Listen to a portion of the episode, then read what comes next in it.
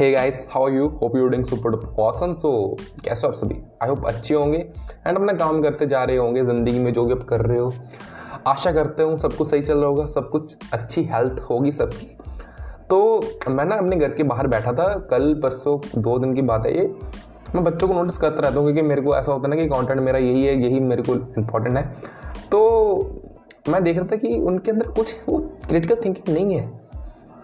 Critical thinking जो हमारे अंदर होती थी ना बचपन में यार हम क्वेश्चन पूछ रहे थे कि यार भैया ये कैसे होता है? मॉम ये कैसे होता है? डैडी ये कैसे होता है? ये कैसे कर रहे हैं? ये कैसे कर दे रहे हैं? ऐसा होता था ना हमारे अंदर वो क्रियोसिटी होती थी। बट आजकल के बच्चों के अंदर कुछ भी नहीं है। नहीं नहीं नहीं कुछ भी नहीं है। क्यों नहीं है इसमें? जस्ट बिकॉज़ कि उनको ख़त्म कर दिया गया क्रिटिकल थिंकिंग हमारी वजह से ही है उनकी प्रॉब्लम भी। हम हाँ, आप उनको मत छोड़ो आप खुद को देखो। देख लो खुद को। नहीं ना? आपके अंदर भी प्रॉब्लम सेम है, मेरे अंदर भी सेम है। हमको क्या करना पड़ेगा? पहले ये समझो कि ये चीज़ हो क्यों गई है? मीन्स ख़त्म क्यों हो गई है ये प्रॉब्लम ख़त्म सॉरी मीन्स अराइज कैसे हो चुकी है ये? जब हम अपने पेरेंट्स से क्वेश्चन पूछते जब हम छोटे बच्चे थे याद करो वो जो आप चार पाँच साल के थे, कोशिश कर रहे हो याद करने की तो पेरेंट्स क्या रिप्लाई देते थे? आई नो यार पेरेंट्स को सब कुछ नहीं पता होगा। मीन्स हमारे तो कोई क्यूरियोसिटी होती थी तो पेरेंट्स को नहीं पता था कि यार क्या है तो वो बोल देते थे, आलतू फालतू चीज़ें मत पूछ, बकवास वाली बातें मत कर, फालतू चीज़ें हैं, पढ़ ला अपना। ठीक है ना? ऐसा बोल के पेरेंट्स हमको टाल देते थे। हम सोचते थे यार कि क्वेश्चन पूछना गलत बात है तो दैट्स वाई हमारे सेम जो हमारा पैटर्न है, यहाँ तक आ गया है एंड हम अब ऐसे हैं।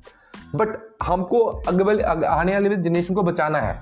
मीन्स हम खुद को ही बचा सकते हैं, इतना नहीं कि हम खत्म हो गए हैं। हम खुद को भी बचा सकते हैं, हम आगे वाले जनरेशन को भी बचा सकते हैं। कैसे? सिंपली चीज़ें एक करनी है। आपके आसपास कोई भी बच्चा, अगर मिनिमम आपको कोई ऐसा आलतू फालतू क्वेश्चन पूछता लग रहा है कि यार ये फालतू चीज़ पूछता जा रहा है तो उसको डिस्करेज मत करो, हंसाई, हंसो मत उस पर उसकी हेल्प करो। आप उसको सोल्यूशन दे सकते हो। कुछ भी, घिसा बेटा कुछ भी क्रिटिकल थिंकिंग अपनी लगा के लॉजिकल रीजनिंग लगा के उसको सोल्यूशन देने की कोशिश करो। आपकी थिंकिंग बूस्ट होगी, उसकी होगी प्रॉब्लम सॉल्व वो और होगा उसके अंदर कि हाँ यार मैं और क्वेश्चन अराइज करूँगा उसके अंदर। सो so, आपका बल होगा उसका भला होगा। तो आपके उसके हेल्प क्या होगी? ये ना बहुत बड़ी चीज़ होती है क्रिटिकल थिंकिंग आपको लग रहा है कि जब आप थर्टी थर्टी फाइव में जाओगे ना अगर आप क्रिटिकल थिंकिंग के बिना जी रहे होगे आप जस्ट लाइक डमी हो कि just like means dead body की तरह होगे। इसके ऊपर तो मैं कुछ नहीं कह सकता ना। लाइफ जीनी है अच्छी वाली ना?